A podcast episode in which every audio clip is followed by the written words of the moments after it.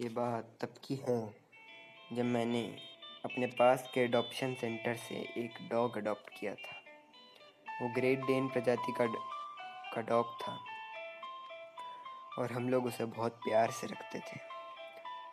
हम लोग उसे रोज़ वॉक पे ले जाते थे और उसे खाना भी खिलाते थे। उस डॉग को रखते हुए एक हफ़्ता हो गया था और वो बहुत ही अच्छा डॉग था। लेकिन उसके बाद, करीब दो हफ़्ते बाद, वो डॉग, जब हम लोग उसे रात में बाहर हॉल में छोड़ देते थे सोने के लिए, तब वो सारा सामान इधर उधर कर देता था। वो पेंटिंग्स भी गिरा देता था। बेशक वो एक लंबा डॉग था। वो वास तोड़ देता था। फूल गिरा देता था और गमले भी तोड़ देता था। अगर हम लोग उसे बाहर सोने के लिए छोड़ते थे तो भी वो बाहर की चीज़ों को दहस नहस कर देता था। हम लोग उसे एक डॉक्टर के पास लेके गए कि ये ऐसा क्यों कर रहा है। डॉक्टर को भी समझ में नहीं आया कि वो ऐसा क्यों कर रहा था। जब डॉक्टर इस परेशानी को नहीं सुलझा पाया तब हम लोग एक अच्छे से डॉग ट्रेनर के पास गए।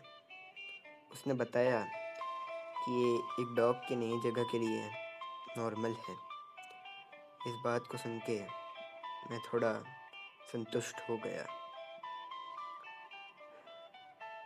लेकिन उसके बाद हमारा डॉग बाहर टहलने जब जा रहे थे, तब मैंने उसे थोड़ी देर के लिए छोड़ दिया था। कि वो बाहर जाके गार्डन में थोड़ा खेलेगा। लेकिन वो वापस ही नहीं आया। मैंने उसे बहुत ढूंढा, लेकिन वो वापस नहीं आया। लेकिन जब मैं घर गया तो घर जाने के एक हफ़्ते बाद भी हमको वो डॉग नहीं मिला। लेकिन एक हफ़्ते बाद ही वो वापस आ गया। लेकिन फिर वो डॉग फिर से अजीब हरकतें करने लगा। रात को जब हम लोग उसे छोड़ देते थे, तब वो फिर से सारी चीज़ों को इधर उधर करने लगता था। लेकिन फिर हमने सोचा कि ये इस डॉग के लिए अभी भी नॉर्मल होगा। और मैंने फिर सुबह उठ के देखा तो मैंने देखा कि वो डॉग किचन में सो रहा है और उसके सामने एक मरी हुई बिल्ली पड़ी है। उस डॉग ने उस बिल्ली को मार दिया था। इसलिए हमने उसे उस ट्रेनर के पास लेके गए और उसने उसे अच्छे से ट्रेन किया।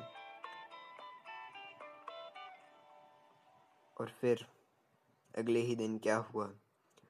वो सबकी समझ से बाहर था। अगली सुबह हमने उठ के देखा कि वो डॉग किचन में मरा हुआ पड़ा है। उसके ऊपर मक्खियाँ भिनभिना रही थी। ये देख के सब लोग बहुत डर गए थे। और इसके बाद मैंने उसे गार्डन के पास गाड़ दिया। उसे गाड़ते हुए मुझे वही समय याद आ रहा था, जब मैंने उसे उसे अडॉप्ट किया था।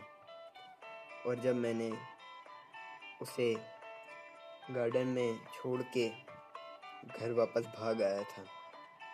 इस उम्मीद में कि वो वापस नहीं आएगा। मुझे वही समय याद आ रहा था, जब मैं सारी उसके घर, जहाँ पे वो सो रहा होता था, तब सारी चीज़ें इधर उधर कर देता था। और जब मैंने उस बिल्ली को मार के उसे, उस डॉग को उसके पास रख दिया था और जब मैंने उसे रात में मार डाला था उस डॉग को, क्योंकि जिन लोगों को मैं मार के उनकी हड्डियों को दफना देता था, गार्डन के पास वो उन्हें खोज के निकाल लेता था।